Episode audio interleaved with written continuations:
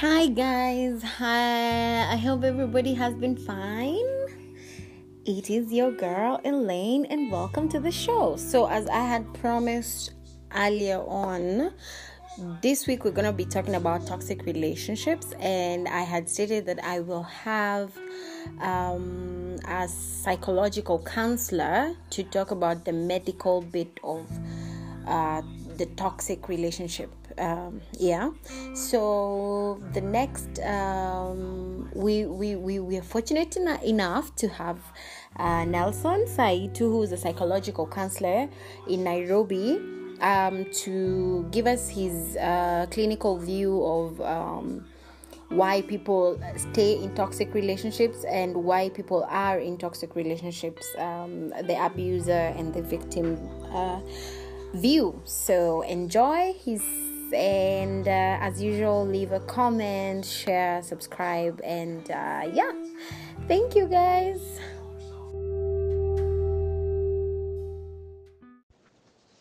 Good afternoon, good morning, good night, wherever you're, you're listening it from, any timeline. My name is Nelson Saitu. I'm a psychological counselor, uh, and I deal a lot with toxic relationships. Um, and I've also been in one a couple of times. So this is my view. Um, number one, a toxic relationship doesn't just start as a toxic relationship. It's usually so romantic. It is so good, and you see your future with this person, and the toxicity is not visible at that particular time.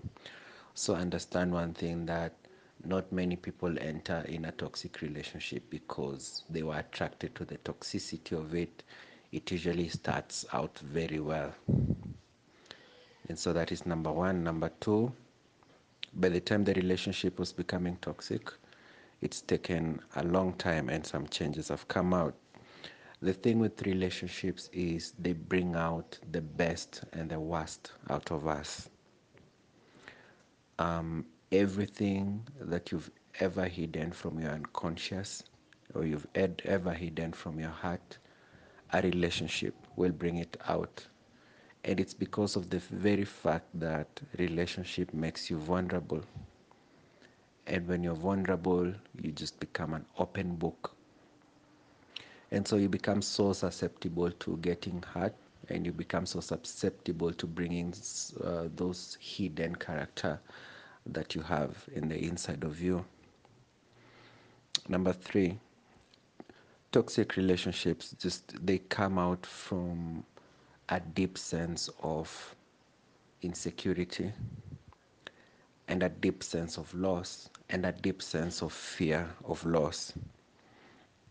And you find that people abuse you and one of the biggest component of a toxic relationship is control. Control of another human being. It is so difficult to have control of another human being but it is so thrilling for some people to have control of another human being. And one of the reasons why people may want control of another human being is because they never had control of their lives when they are growing up. When you follow through the path, talk about the the training story of R. Kelly, for example. Even if even when you watch the documentary, it is so revealing when you go back and just see him growing up as a timid guy with big brothers who are macho, who are actually in jail. Growing up in Chicago, which is one of the most dangerous places in America. And you grow up in such a way where you just want control and you can't have it. And blacks have this thing they call a ticket. And a ticket is something that it's a talent that you have or a gift that you have that will bring you out of the hood, as they call it. And it can be sports, it can be music, it can be acting. And once they get it, they just go. And at least they have control of their lives. One of the most fundamental needs of a human being is control. That's the reason we go to work. That's the reason we save money. That's the reason we invest. That's the reason um, we become creative. Why? It's not even because of money, it's just because of control. We just want to have control of where we live, we want to have control of our bills. And the moment our control is taken away, it just kills our humanity and our personality. And some people have controls that were taken away when they were young, when they were very vulnerable. And because of that, they unconsciously just made a contract with themselves that they will never have someone take control over them. And so they become very controlling in a relationship. Number two, it can because they suffered huge loss or a sense of rejection. And because of the pain of going through rejection, which again is really, really painful, they control you so that you don't leave them. They have this sense of loss when they're with you. Because again, as I said, relationship makes you so vulnerable. And all of a sudden, you feel like you have this thing that you've never had before. It's making you happy, it's making you satisfied and motivated and you are suddenly hit with a sense of loss. What if this person is not there? What if they go? Then who will I become? And so you find that someone just loses that control. And because of the sense that that control is that thing that they have is going to get lost, they become very controlling. They become abusive. Um, they just enter in your space. They want to fill your space. They don't want you to go anywhere you uh, anywhere. They don't want you to talk to anyone. There are cases where, um, um, like for some men who make their women look ugly, so they'll feed you with all the junk food, so that you become fat and attractive and unattractive. Some people cut your hair. Some people don't want you to do makeup so that you're, you're ugly enough to the world, so that you don't leave them. Number four, some people are attracted to toxic relationships not because of anything else, but because they have this irrational attraction to toxicity. And again, it goes back, it goes back to their past life. you find that most of their relationship were very, very toxic growing up. They were either abused by a parent or a guardian or a caretaker. I was given a story of uh, a young couple that uh, the man was abusing her, but she was she was in the she was in the relationship. She didn't want to leave, and so when they went for therapy, the psychologist established that this young girl had gone through abuse when she was young. And it was such a very it was a subtle abuse. It's not it's something that happens in in everyday life in so many um, uh, families now. So this young girl their father used to beat her like many other fathers And so the, the father will beat her and she will cry and she will feel bad about it. And in the evening, the father will come with chocolate and candy and like, oh, I'm sorry, you know, I beat you because I love you. And, and many parents do that. And so it's something that went on and on and on. And so this young girl grew up knowing that love equals beating and guilt and gift. And she got married to a very good man but there wasn't excitement in this relationship. So she left the man for a man who was abusing her physically. And the man will abuse her physically and come with candy and come with chocolate and flowers in the evening. Oh, you know, baby, I'm sorry. I never meant to hurt you. And she will feel so loved. And she will push this man and she'll push all the nerves that will arouse anger in this man, and this man will just slap her. And she'll start crying, and the man will feel guilty, and the man will apologize. And that was her language of love at that particular time. And so some people are attracted, and some people not even attracted. Some people stay in toxic relationships because they have had it ingrained in their brain that that is love because someone abused them when they were young. I'm thinking of a friend who was raped by the uncle when she was young. I think she was five, six, seven years old. And right now, she can't deal with any form of sexual behavior that is, um, what can I say, for lack of better word, smooth. She get aroused by a rapey kind of a relationship because that's what she was introduced to maladaptively. And so I, she started therapy and she started sorting out these things. And the other day she just went back home to to to face the uncle who raped her so that so that she can get that sorted.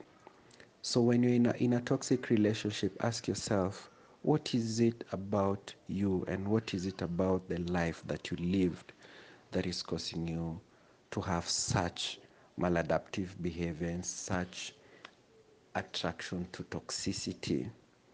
There's something that is arousing you about it and you need to sort it out early because it might get really, really ugly. And so, how do you get out of a toxic relationship? Sometimes getting out immediately is so difficult unless you have an amazing willpower. But one of the things that really works well is small doses of moving away. We call it systematic desensitization. And it can be moving out, it can be not texting. So, this is the challenge I usually give to people. Walking away, it's hard to do it the first time. But what you can do is set small limits on setting small achievable goals that will motivate you. And so, for example, what you can say is from the moment you wake up until 12, you're not going to text them, you're not going to call them, you're not going to WhatsApp them. You're not going to look at their stories online. You're not going to look them up on social media. Then from 12 to 6 in the morning, you'll do it. And then week one, you do that. Then week two, you push it for two hours. From 9, from 6 to 2, you're not going to do it. Then from 2, you'll do it. Then week three, you push it for again another two hours. So that is 6 to around 4 you're not you're not going to do it then from four you're going to do it then for another week you push it to six so that will be six to six. That is 12 hours. Before you know it it's 24 hours. Before you know it it's 48 before you know it, it is 72 systematically shedding off the toxicity from you. But again you can just do it one time. But very few people can do it one time. So, systematically desensitizing yourself from toxicity. Walking away can be another thing. Number three, just sort of try and not go back to the modes and the agents of toxicity, like looking them up on social media and having their number and having their contact and having things that remind you of them, you can actually take a drastic measure as moving out to a different location if you can. But stop exposing yourself to those memories. Just walk away. Number four, which is will motivate you highly, is start setting your goals. Start setting goals for your life and start working towards those goals working towards your goals and it can be going back to school it can be buying land it can be buying a car it can even be buying clothes it can be investment it can be starting a business it can be visiting a place it can be whatever it is set a goal a big one and start working towards it it gives you focus you start sacrificing and it motivates you once you start moving towards your goal it motivates you a lot. It motivates you more than any motivational book written in the world. When you start achieving goals and you grow, Number five, which again is very, very important, start doing new things. Start doing new things. Start having new experiences. Eat a food you've never eaten before. Visit a place you've never visited before. Read a book you've never read before. Watch a movie that you've never watched before. And it can be that drastic, but it can be as simple as changing the position of your bed, changing your kitchen, changing your seat. It can be as easy as changing your shoes and changing your clothes and changing your cologne or your hairstyle. Try new things, and what that will do, it will genetically code your genes differently, and you start experiencing life differently. Go expose yourself to new things. And once you expose yourself to new things, once you start achieving your goal, what that does is it moves you from the person you are, from the person you were, to the person you're becoming. So that when that toxicity presents itself again, it finds a totally new person and you will not go back. Finally, understand the amount of loss that toxicity has brought to your life. Understand it. Do not run away from it. Understand the damage it brings to you emotionally and physically and psychologically and spiritually. And hate it. Go through it. Go through the pain and hate it. So that when it presents itself again, you will not go back because you understand the pain. Something else that you can do, especially still in number six as a victim, you can do that. And as a perpetrator, please go back. You're hurting people. Go back to the genesis. Go back to the genesis of your toxicity and your insecurities. Face them, deal with them, and face them and start dealing with them. Because today you might have gone you might have uh, you might have um, evaded the consequences of it. Later on you don't know what will happen. It can be a documentary. It can be a worldwide shame. And it can be lifetime in prison it can be murder and it will damage you more there is nothing as bad as accumulated wrongs. You are wronged as a young man or as a young woman, and now you are wronging other people, and now you face the consequences of being wronged and wronging other people. It will destroy you. Seek help as soon as possible. I wish you guys all the best. May you heal. May you be free. May you change your pain to power. Yours faithfully, Nelson Saitu.